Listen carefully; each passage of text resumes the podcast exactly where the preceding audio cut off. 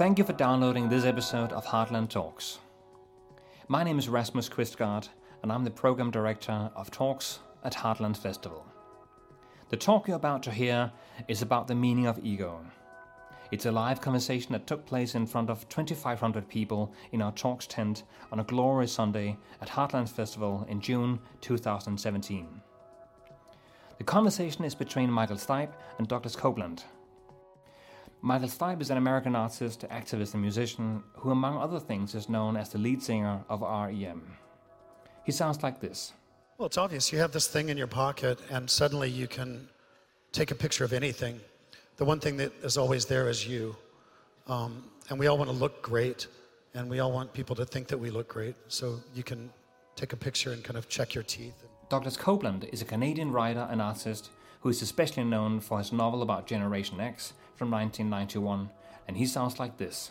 When I wrote that book, I thought there were maybe six people on earth who might understand it. I felt like I was documenting a, a, language that was dying or a culture that was dying. And I'm still surprised that that or anything else ever resonates with people. The talk was moderated by editor Martin Krasnik.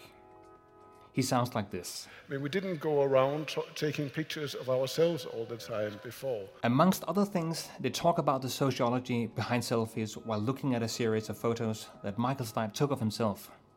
They talk about social media, about TV created presidents, and they reflect on how modern technology can and will be used in the future.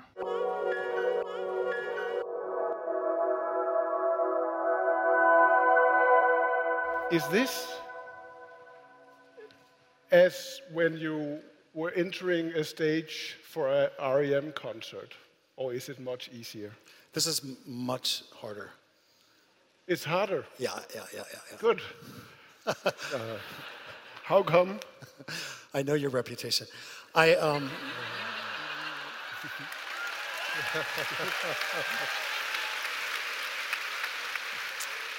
For me, uh, Performing uh, with the band was like breathing. There was never any stress or anxiety attached to it. Standing up at a table of eight of my closest friends to wish someone a happy 40th birthday and raise a glass is I get um, I go into panic attacks. Right. so this is very difficult, but I'm thrilled to be here, okay. and uh, particularly thrilled uh, to be here with my great friend Doug. Welcome to both of you to Heartland Festival. Thank you. Um, Thanks, Martin. What about you, Doug? I mean, is this, this like when you are, you know, starting a new novel? Oh. First blank page, and you have no idea what to write? Um, when an idea for a novel happens inside your head, I, I, it's like getting pregnant. It's like, oh, there's the novel and then it takes about a year and a half to ah. get it out. Um, I, I, I, will say, um, I spent before the internet in the 1990s an incredible amount of time in bookstores doing readings. And the thing about a bookstore is something always goes wrong. It'll be espresso machines, road traffic, noise, uh, alarm systems, babies, rude people going through or whatever. And it's nice to be in a setting like this where nothing could possibly go wrong. Good, okay. You look so nice together. So nice together, I have to tell you. I mean, you really suit each other. I'm sure a lot of people, most people here know you, you know, individually and so on, and your music and your books and so on, but together, where did you first meet? Oh, you know the date, right? Is it uh, January 20th. January 20th, 1993, at the first Bill Clinton inaugural, inaugural ball, the MTV ball. And uh, I was uh, like, oh, look, oh my God, it's Michael Stipe. So, oh my God, like, like that. And this friend of mine, uh, I, she's like, oh, like, here, I'll introduce you. And she, it's the worst thing you can do to anyone. It's, like, grabs you and says, like, you two should meet. And I was just like so mortified. And I'm sure you were thinking, like, what a dick. So, yeah. I, no, I was thrilled because I was being chased around the event by the former wife of Arnold Schwarzenegger. Uh, what is her name? Oh, She's a journalist. She's, a, she's actually very smart and she's a good person, but she was a little manic that night. And at one point, she grabbed me by the necktie, pulled me down. I was standing on a platform, pulled me down, and said, You will do an interview with me. And, and I said, Unhand me, woman. Right. and then Doug's friend came in and went, Come meet Douglas Coupland. But you, I mean, so, so you meet and you are, you really like Maria? Shriver. Her name is Maria Shriver. Oh, was, oh, yes, is. of course. Yeah, yeah, yeah. Okay. First wife, maybe second. Former, I don't know, who cares? Um, so you've been talking ever since, really. You, you, you met there and you've been speaking to each other. What are you talking about? What, what do you, what, what's the, you know, uh, center of your Well, conversation? I mean, it started very simple. I love your work. I love your work. You're amazing. You're amazing. yeah. Uh, yeah. Oh.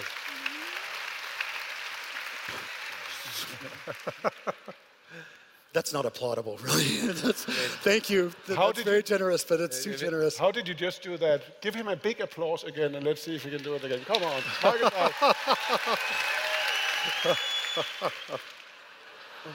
Mark it out. what? We I like this. never do anything like Applauding that. him, not me. Yeah, okay. So anyway, he's the big star. All right. 1991, a very interesting year. Uh, the Soviet Union collapsed. As you remember, freedom fighters all over Eastern Europe were elected, you know, leaders of their countries. It was a year of optimism, a year of, of change. History ended. People really felt that anything could happen in 1991. Uh, it was also the year that you came out with Out of Time, uh, and you, Doug, published Generation X. To me, it was also the year Freddie Mercury died. It was a really shitty year that way, and I was 20. I was confused. I had big dreams, and I had I didn't have any clue about what to do with them. What is the difference between 1991 and today, basically? Wow, that's good. Well, I'd, I'd say that the big difference is this. I mean, that's changed everything. I think the 20th century was about making big changes in the outer world with, you know, railways, roads, construction, what have you. And the 21st century is all about changes inside our heads, and I, I think that's the big difference. I think if someone were were to walk around anywhere in Denmark today, just time traveling, uh, they, it looks kind of like 1991, except everyone's doing this. Um, that, uh, what, what do you think the big change would be? Oh, well, I mean, obvi- that was a that was a year of great change, and I think artists responded to that um, by creating work that was challenging, you know, and I would include in that what my band had done and what Douglas did. Uh, I would agree entirely. I mean, I think the the the, the digital revolution has drawn sharp um, divisions, uh, not only um, generationally, uh, but uh, in terms of worldview, how people think, what they, how they approach themselves, how they approach the idea of a nation state or a country, how they approach uh, relationships with other people. How they approach themselves. What does that mean? What? Louder. You can't hear us? I'm talking as loud as I possibly can. Yeah. Okay. Is that better? Okay. Okay. Sorry. You said that what, one of the things that changed is the way people appro- look at themselves, approach themselves. How? ego. it's why we're, it's what we're here to talk about. Really, it's how the, the 21st century has presented us with an entirely different idea of who we are and how we um, uh, present ourselves uh, publicly. You don't have to be a public figure anymore to be a public figure. Yeah. Well, I mean, all, uh, in terms of how you view oneself, uh, we've got a number of dynamics happening at the same time. I think everybody wants the right to be forgotten, but at the same time, you want to be remembered for everywhere with your blog or your this or your that. So that makes you kind of schizo. Um, I think I'm old enough to remember growing up in a world where you're a part of the a product of enlightenment in the process of creating a better world. And now it's like, oh, I'm just one more human being out of seven and a half billion human beings. It's sort of a leveling influence. Um, uh, and, and then there are these crazy things called selfies, which kind of took over the planet. Right. Let, let's see a little uh, thing. It's, uh, it's, it's called iPhoto Screen Snaps, and you sent it uh, to me, Mike, uh, uh, a few days ago. Let's, uh, let's see that. That's really, it's already on.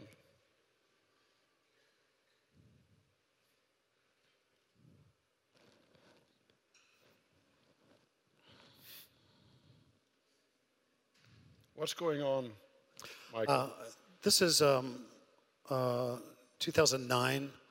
Um, I had a dog who was very, very old, and um, I was called back to the town in Georgia where my family live to help her die.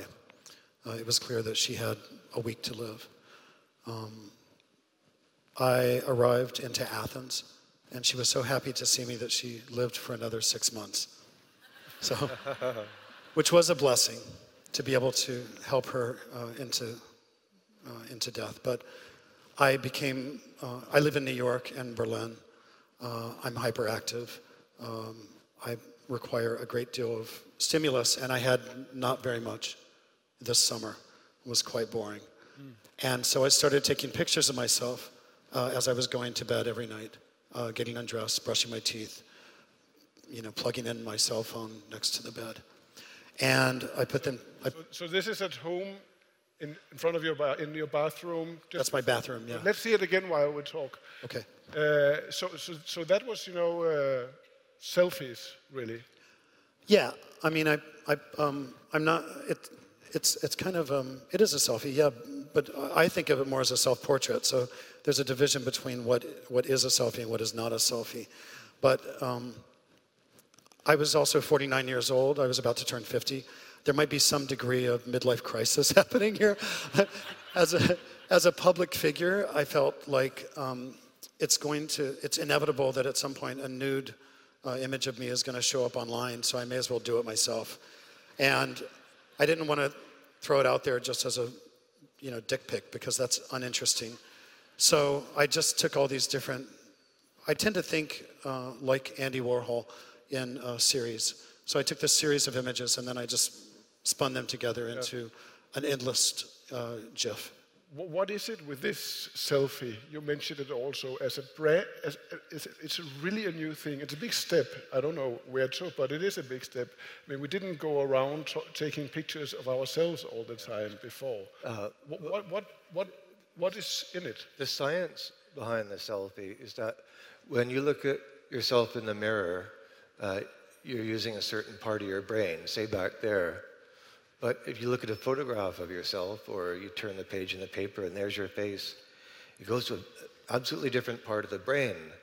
And actors have known this for a century that if you can make a superhighway between that part of the brain and the other, you can become a very, very good actor because you're able to, you know, fake whatever it is you have to do for the role you're playing.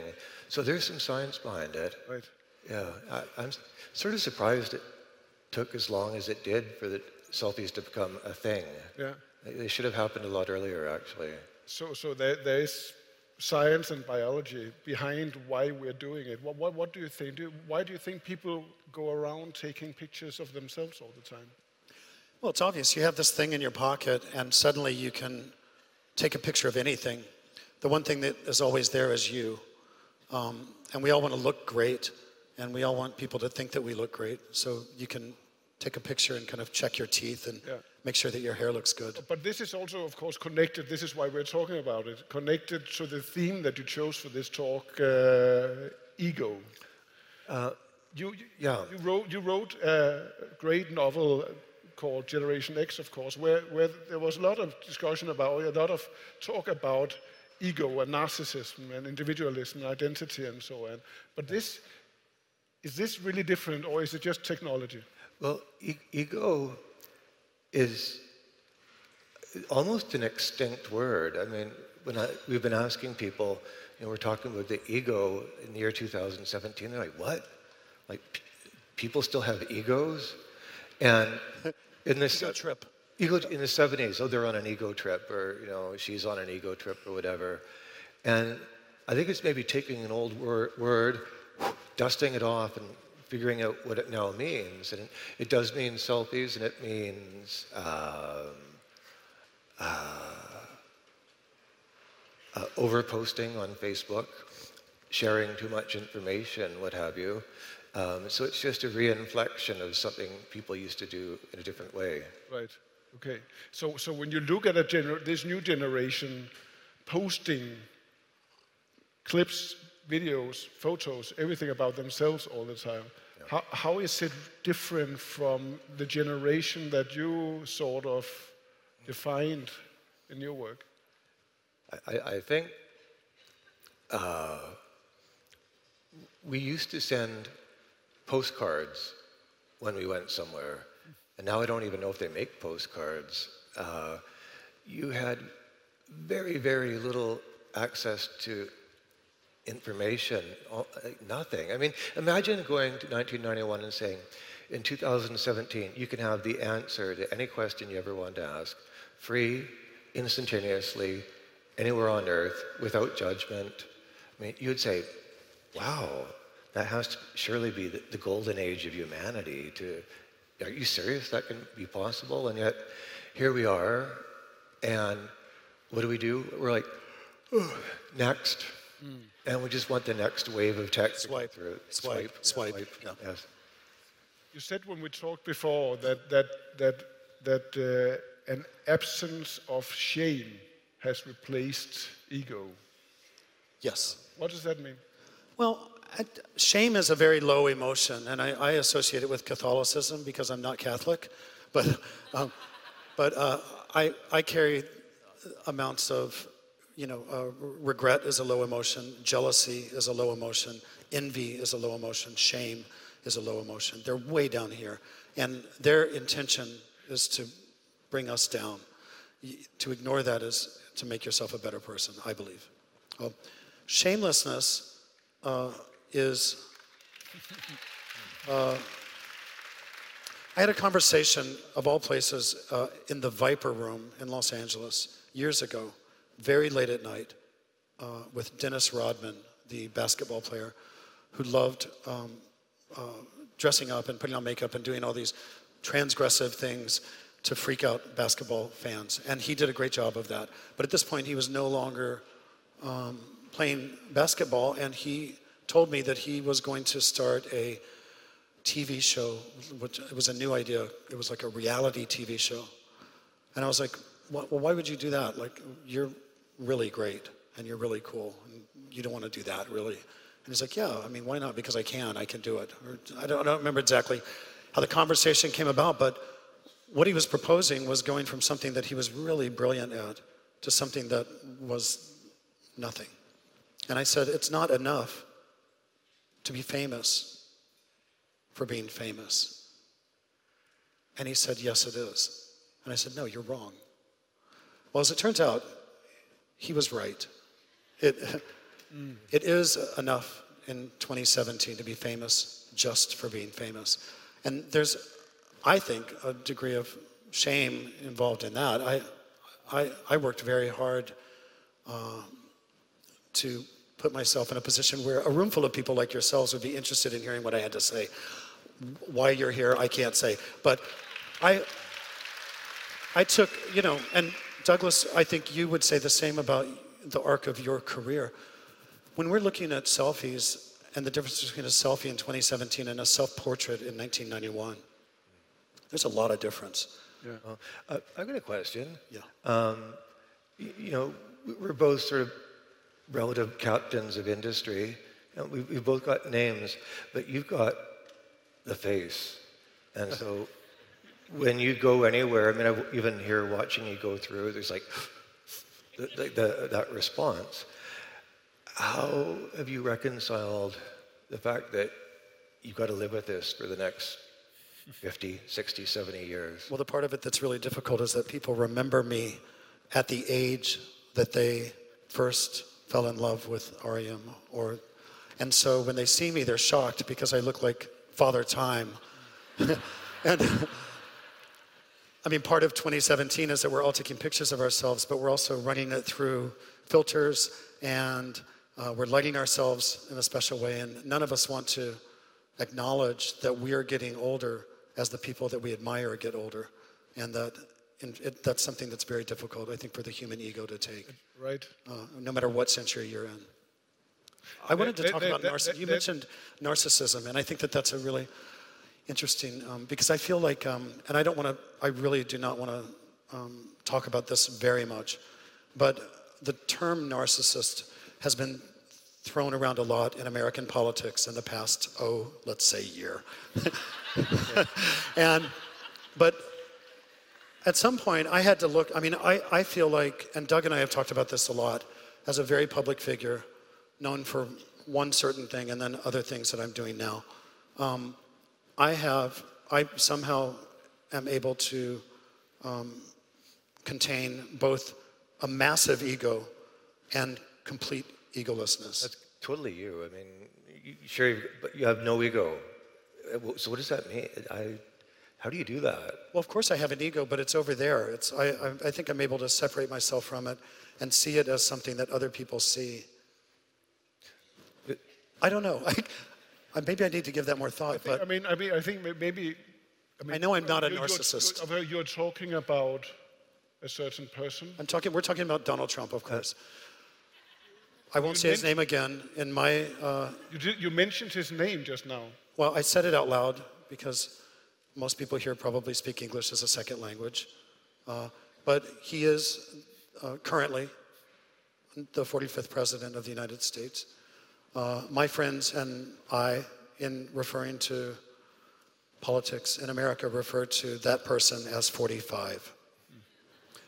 So as not to add, even in a negative way, and Andy Warhol said there's no such thing as bad. Okay, we, but, but we just have to talk just, just for a minute or two about what's that about the connection between the phenomena of ego in our times and, and this. Let's just say hello briefly to the guy, the president that we are talking about. Can we run that clip? Not talk too much, grab on my waist and put that body on me.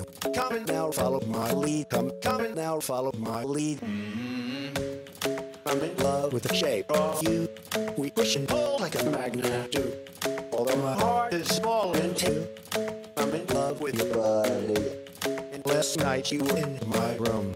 And now my bed sheets smell like you. Every day discovering something brand new. I'm in love with your body. Oh, I, oh,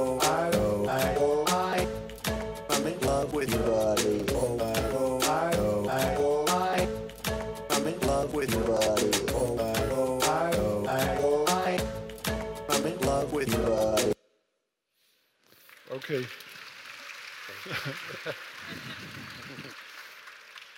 Nobody up here was laughing. I just threw up in my mouth like three times. Uh, that song kind of irritates me because what about the mind? Who, who, who, whose song? I'm, I'm in love with your mind. That's a much more romantic thing to say. What is why? What, what is what is the connection between the in the role of ego, the narcissism, the selfies, the technology, and that guy? Narcissism, uh, the, the definition of narcissism is someone who is not aware that they are in love with themselves. I think that that has changed with, with the advent of digital technology, and, and, and the, the definition is shifting to include people who are completely aware that they're in love with themselves, but they're presenting that in a way that is con- absolutely contemporary and perhaps a little bit frightening. I am very ambivalent to admit in public that I was actually watching Donald 45's reality show for two seasons on TV. And it was really great. And, uh, and I just can imagine all the things they didn't include in it. So when I saw almost the identical dynamic and process, I thought, oh, you know what? it's probably going to happen, and, and it happened. A very, very strange election night. I remember that. Where were, where were you on election night? Uh, New York. I voted in New York. yeah. Okay, Sucked. I know. I went into a movie. I went to see Captain uh, uh, uh, uh, Professor Strange. What's who's the Strange? Benedict Cumberbatch plays Professor. What is it? Thank you. I'm not a. Um, I haven't read comic books since 1971, but uh, Doctor Strange. I we, when it looked like it was going in the wrong direction, we were like, let's just go catch a movie. This sucks. But we're talking about this phenomena as, I mean, you're talking about this, you're giving him a number almost as if it's something that will go away and not come back. Well, hopefully Ever. there will be a But if- 46th president of the United There States. There will be another one. And Hopefully. maybe, may, uh, but, the combination of the factors that you're talking about might produce another one just like him. Say that again. And the combination of technology, narcissism, reality TV, Oh, well, uh, modern culture might create another one. I, I think that what is happening here is that we have these uh, really astonishing new technologies, and we're really only now figuring out how to work with them. And so I, I was in Germany when the Brexit happened, the vote, and of course everyone woke up that morning like, "Oh my God!" And and I, I think in a weird way, I think democracy needs a, a morning after pill, or that you. Thank you. You know, and it does become a question. Okay, if after the first Brexit vote, it's like, oh God, what the hell were we thinking? They had another one a week later. Would it be a different result, or would it be the same results, just with more votes? Hmm. And then, well, how do you have a third vote? And, a, and then it gets out of control, and and I think a lot of people came away from that experience thinking like, oh boy, like you only get one vote. It only happens once. And I think people are going to be a lot more careful in how they use that vote in the future. Uh, any thoughts? Yeah, I'm, I mean, in a way, Brexit and also what happened in the U.S. was a reaction to the status quo and in the U.S. to Washington and the idea of the, this like uh, career politician who is so out of touch with the American people that uh, we're going to vote for the wild card. And we saw that on the left and the right. On the left, obviously, with the advent, the rise of Bernie Sanders, who I supported uh, uh, if Bernie Sanders had run in Canada, he would have won instantly. Like, just not even a Yeah. question. He would have won. Yeah. Um, and we just saw the same thing in France with uh, Macron and Le Pen. Both represent uh, themselves as people who are not a part of the two main parties, uh, and they were the ultimate choice. But couldn't you, I mean, couldn't you say that, that I, I- mean, wouldn't it be quite fair to say actually that a guy like Donald Trump, in combination with modern technology, is giving people, maybe he's right, he is giving a people a voice, a piece, he's giving people an outlet for frustration, anger. No, no, not at this cost. I'm sorry.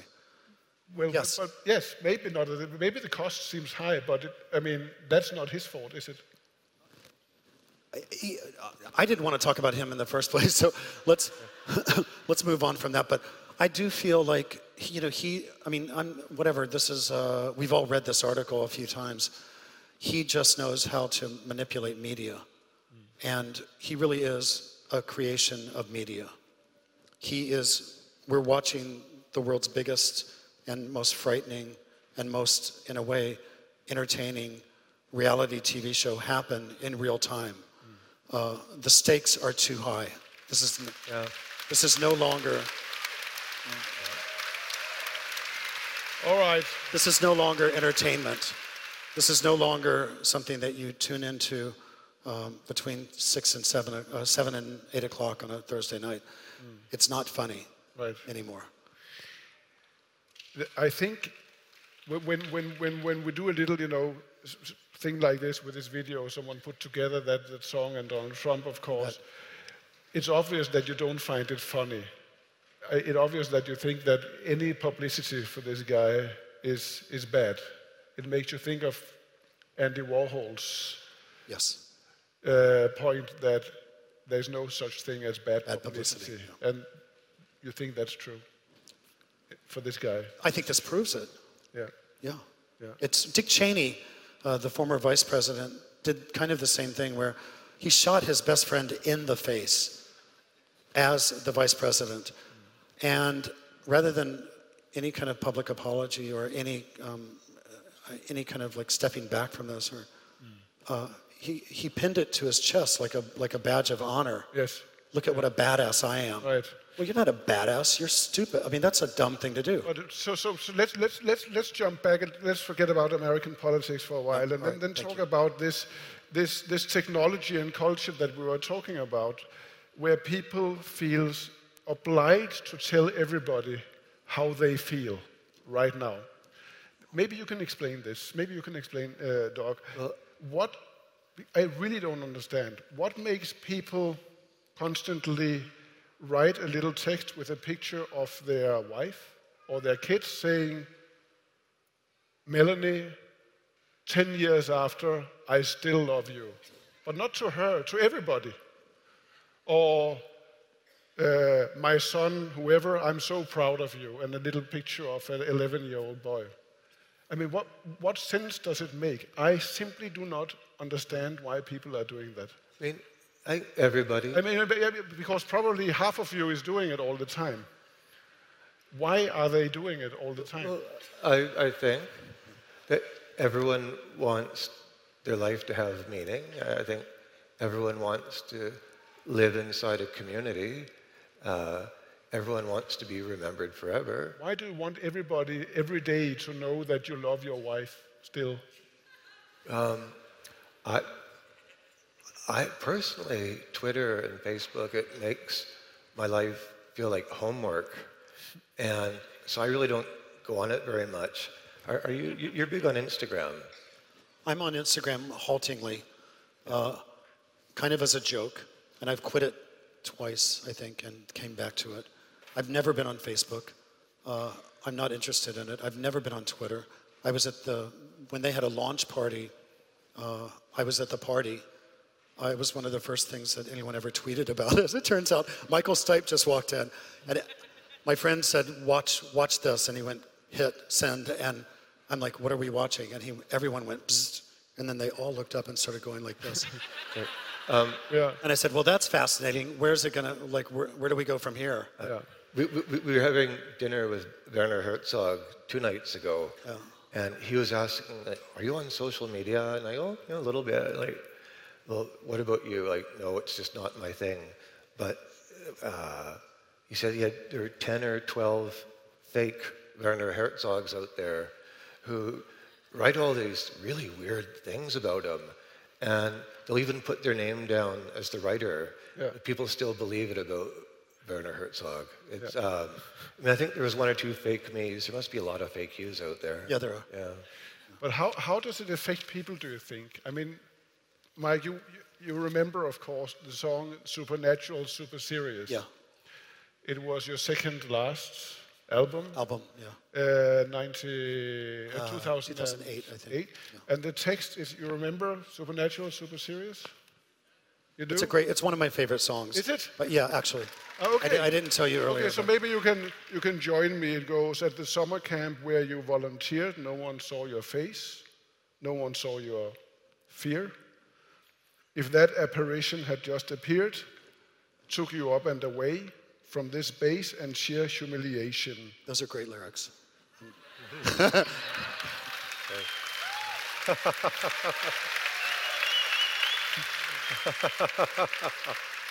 I can say that as a joke, but I really believe it as well. And so there you have the ego. it's about being a teenager. It's a teenager who volunteers to join a summer camp.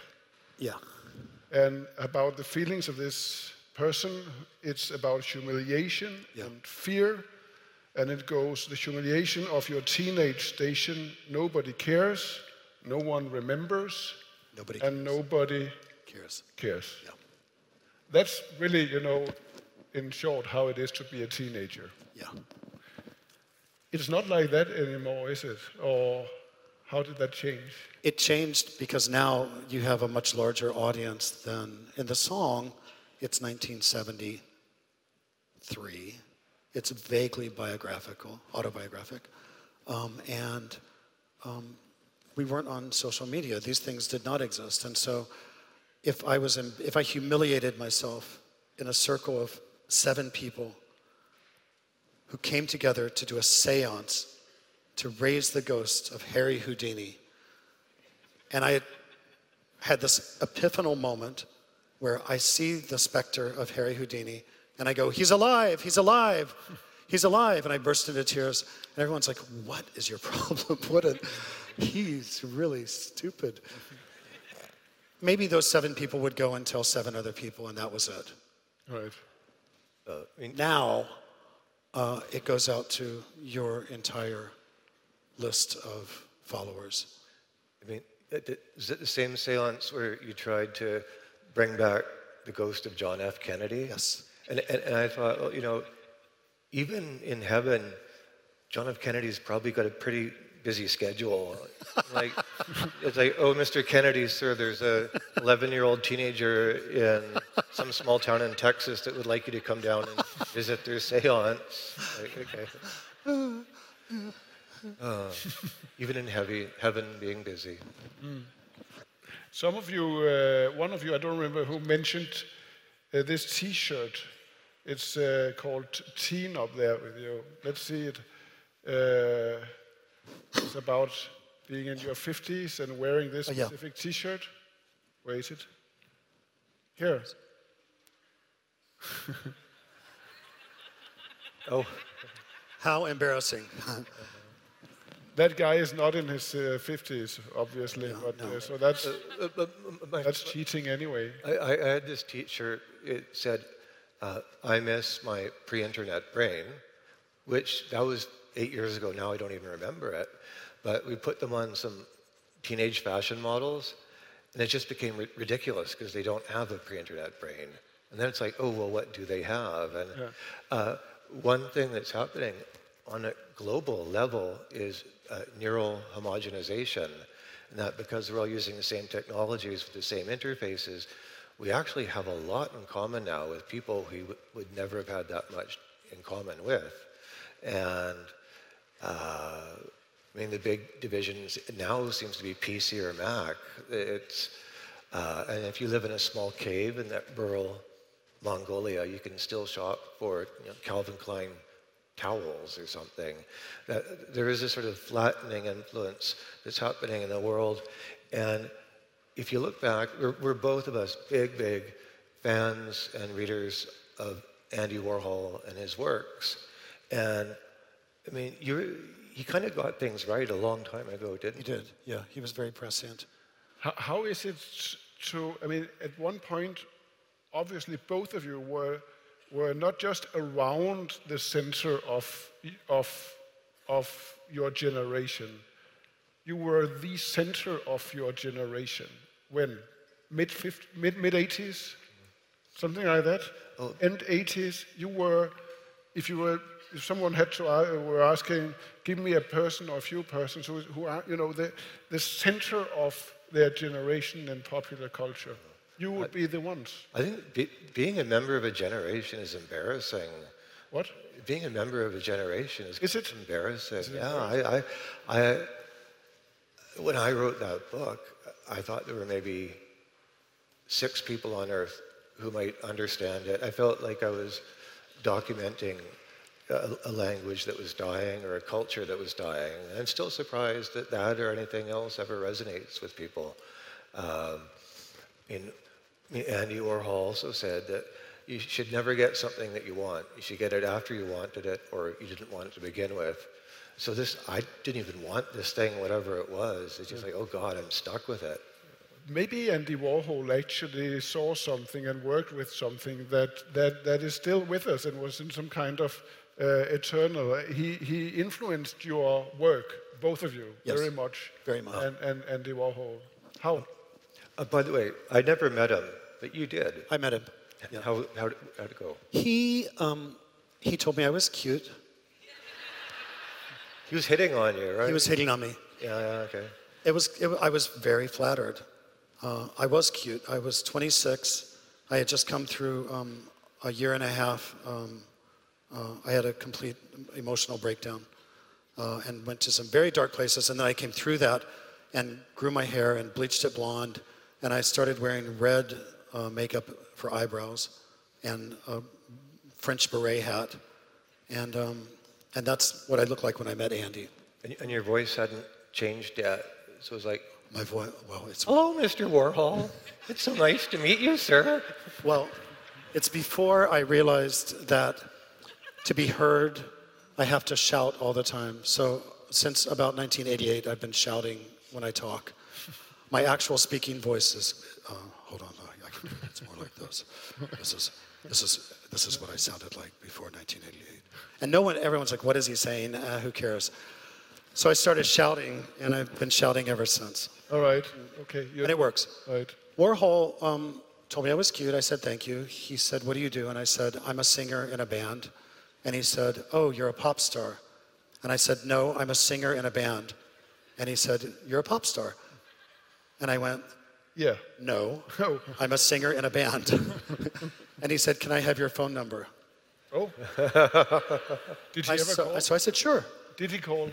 I don't know because I didn't have an answering machine. I couldn't afford one uh, at the time. So he might have called. Who knows what direction my life would have gone in at that point. But we were photographed together by a friend. How, what, what, what, was, what was it he, he was doing that influenced you?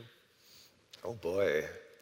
I remember being eight years old and looking in the World Book Encyclopedia, 1970, for something else. And under P was pop art, and there was a soup can and a Roy Lichtenstein jet being shot down. And like, that's it. I want that. My, I'm modeling my life on that. And it's never changed one bit. Um, I like that he actively engages with popular culture, which is a, a taboo in the literary world. It's a taboo in much of the art world, but pop culture is what you live and breathe. Why not manipulate it and create something new with it? I think he, in many ways, um, influenced more than just a generation of artists uh, because of his prescience, because he really understood where culture was going before it got there. And his writing, his work, still resonates uh, beyond the art world and the machinations of value of a painting. Uh, he is, I think, one of the most, um, easily, one of the most uh, influential people of the 20th century. Yeah. And But, but he was before the new technology. But yes, but I, I feel like his, um, that flatness that he had was showing us the way forward in a way. What we have now instead of egos or ego trips are this shattered idea of who we are, created to be presented to our public, whoever our public are. If you're a 12 year old girl um, in grammar school, uh, if you're uh, I get requests on Instagram from kids that are nine and 10 years old. I don't know how they arrived at me, but there they are. And they have, I, I go and look, you know, sometimes I'm like, wow, this kid has 200, 300, 400 pictures on Instagram. What do you mean a shattered idea of who we are? I mean, the idea Everything of is- who we are is- is, every- shattered, isn't it? I mean, we are, our identity is shattered. Our reflection of what we are to ourselves is a reflection of how other people perceive us. Yeah. But it's how we choose to be perceived by them. So it's like back and forth and back and forth and back. Yes. And if you're an artist, of course, or someone who wants to express yourself, it's much easier. It must have been much easier before, te- you know, the new technology, because now you can actually you have outlets everywhere. I mean, nothing should be stopping you or is stopping you. You can just publish all the time. I was in, How does it affect art? Do you think? I, I There's a was lot of, yeah, go ahead. Sorry. Uh, I was in Reykjavik in Iceland three summers ago, and this guy there says, "Well, Iceland is the most literate country on earth. literally, every person is literate; it can read." And he said, one in ten Icelanders will write a novel in their lifetime. And I was like, wow, that's really kind of impressive. And he said, yes, but the problem is that it only has nine readers. and I, I think in that sense, we are turning into a world of Icelandic novelists. yeah. yeah. True. that was a good line. Yeah. yeah. But it's because in my world we are all, we are asking in, new, in news in newspapers we are asking ourselves all the time: Is this new technology? Is it making? Is it is it is it bad or or good for quality? How that everybody can express themselves. Everybody is a journalist. Everybody is a, is a medium. How is it in art? Is it, is, is well, it better or worse that you have uh, the, all these techno technological uh, possibilities? I, in terms of inspiration and in terms of tools, it's much easier and more fun with, with the technology that's available to make things. We're both kind of, we both make things a lot. We're very, very busy with our hands. And the public maybe doesn't see a lot of that because it's not something that they really need to see. But, but it, it provides us with all these tools to create things that just keep a, a, a, a hyperactive mind busy. And those things lead to greatness sometimes sometimes to mediocrity, but we hope it leads to something that I would want to present to the public. Um, I want to think about a different system. And this is an idea, and it's something that I read. There are two things. So, one is about uh, media and uh, how information comes to us, and the other is about capitalism and how maybe we've arrived at a part of the arc of capitalism, which is somewhere near the end where we are the ultimate commodity. Product. We are the ultimate product. Yeah. And this technology that we've created, it's like asking, did slow motion in film come before slow motion came to us in dreams? Or were we hmm. trying to recreate our dreams by creating cameras that could work in slow motion? Or did we never dream in slow motion until film? Well, maybe we're at that point in capitalism where we are the ultimate product and, and this technology is simply supportive of that. Well, I, I think it, it's about capitalism. It's also about democracy in that we're now seeing, you know, through votes, like in Turkey, for example, people saying, well, you know, maybe you don't need democracy in order to be free. I mean, that was one of the great assumptions of the 20th century is like, can't be free without democracy. And now people are re- rejecting democracy. And maybe that's another sort of final late stage capitalism phenomena. And, you know, you end up as a completely atomized individual, a, a seed and information bathtub, or what have you. Um, uh, I'm an optimist too. But I do think we have a bit more atomization to go as individuals. And uh, the big question of the 21st century is is the internet going to favor the individual or is it going to favor the mob or maybe some hyper object we don't know that even exists yet? And I think right now we're going back and forth. Like, yeah, like, like Arab Spring, yay, and then like, like one, one of your sentences uh, from your ideas of the 21st century is called shedding democracy uh, might be necessary. So that, so shedding democracy yes. might shedding. be a good thing uh, or no. might be necessary. It, was, Why, what do you mean by that? Because it sounds um, quite uh, alarming. It, it was num- along with a number of other statements about democracy that you can either accept or reject, but there's certainly ideas that are out there. Uh, it's, I've just noticed about the world that the stupider an idea is, the easier it is to believe it. And I don't know, it's like this stupid part of our humanity that we just, we, we just accept the dumbest ideas as true. And I think democracy is one of the best ideas we've ever had. And God, if you lose that, what are you going to have? But maybe we should brace ourselves for that. Hmm. So you- you're, you're super political. What? You're super political in, Yeah. in a way that I'm not. I'm super simple as well, though, in my understanding of good and bad and, and, and how things should be. Yeah. But as you said earlier, we're both opt. I mean, I think part of the part of the chemistry between us as, as lifelong friends is our ultimate optimism. Okay, so let's round this up with a little film that you sent uh, also, uh, Mike. It's, uh, it's called IMG Movie, and uh, then after we see it, you can uh, explain what's, Okay. what's in it.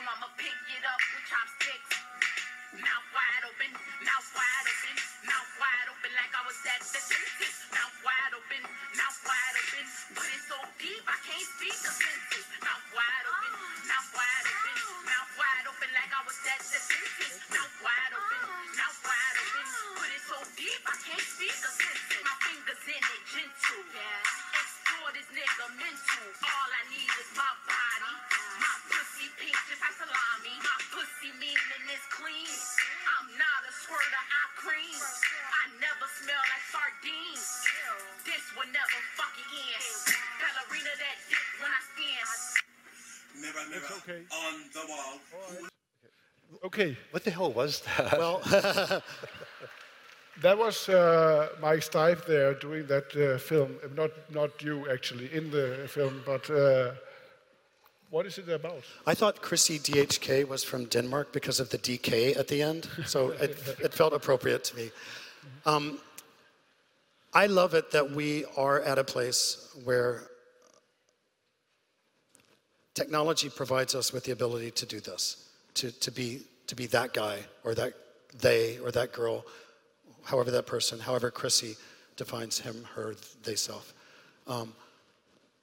I think the 21st century has given us not only this kind of shattering, and we all need to question what does this mean ultimately for us and for our children and for the next generation or for politics or for art.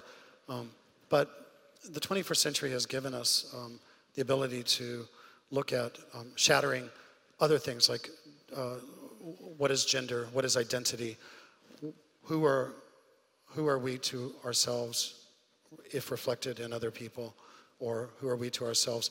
I just love it that there's a freedom that allows Chrissy DHK to be Chrissy DHK. Uh, and I find that quite uh, revolutionary. It's transgressive for sure. It's, it's quite vulgar, but it's also funny and sweet. And um, it's a complete lack of ego that allowed Chrissy DHK to post this on YouTube. Yeah. And for me to then bring it to you. But the conclusion for, for both of, of both of you is that you are optimistic in spite of, of what, what technology and new reality politics, politics is giving us. I'll, say we, grew up in the exact same cultural moment. Uh, in the 1970s, uh, any movie that talked about the future, it was a dystopian nightmare, polluted beyond all recognition, and, and it was relentless, probably just because it's, it's cheaper and easier to make film sets look like a shitty future instead of a good future. So I thought 2000, like we were going to be living in just toxic stew, and it wasn't that bad. And then 2010, and things are actually really good right now, and they're getting better. I mean, we really are. All right. And where this whole festival is about better ideas.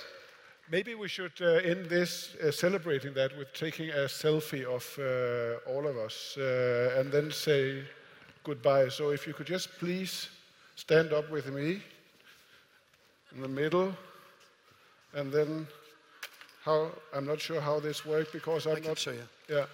Ah, here. Okay, you take it. Heads only, people only. Like this. Say, say hello and wave. Great. Oh, hang on there. All right. Okay. Thank you. Michael Stipe and Douglas Coupland, everybody. Please. Thank you. Thank you. very much.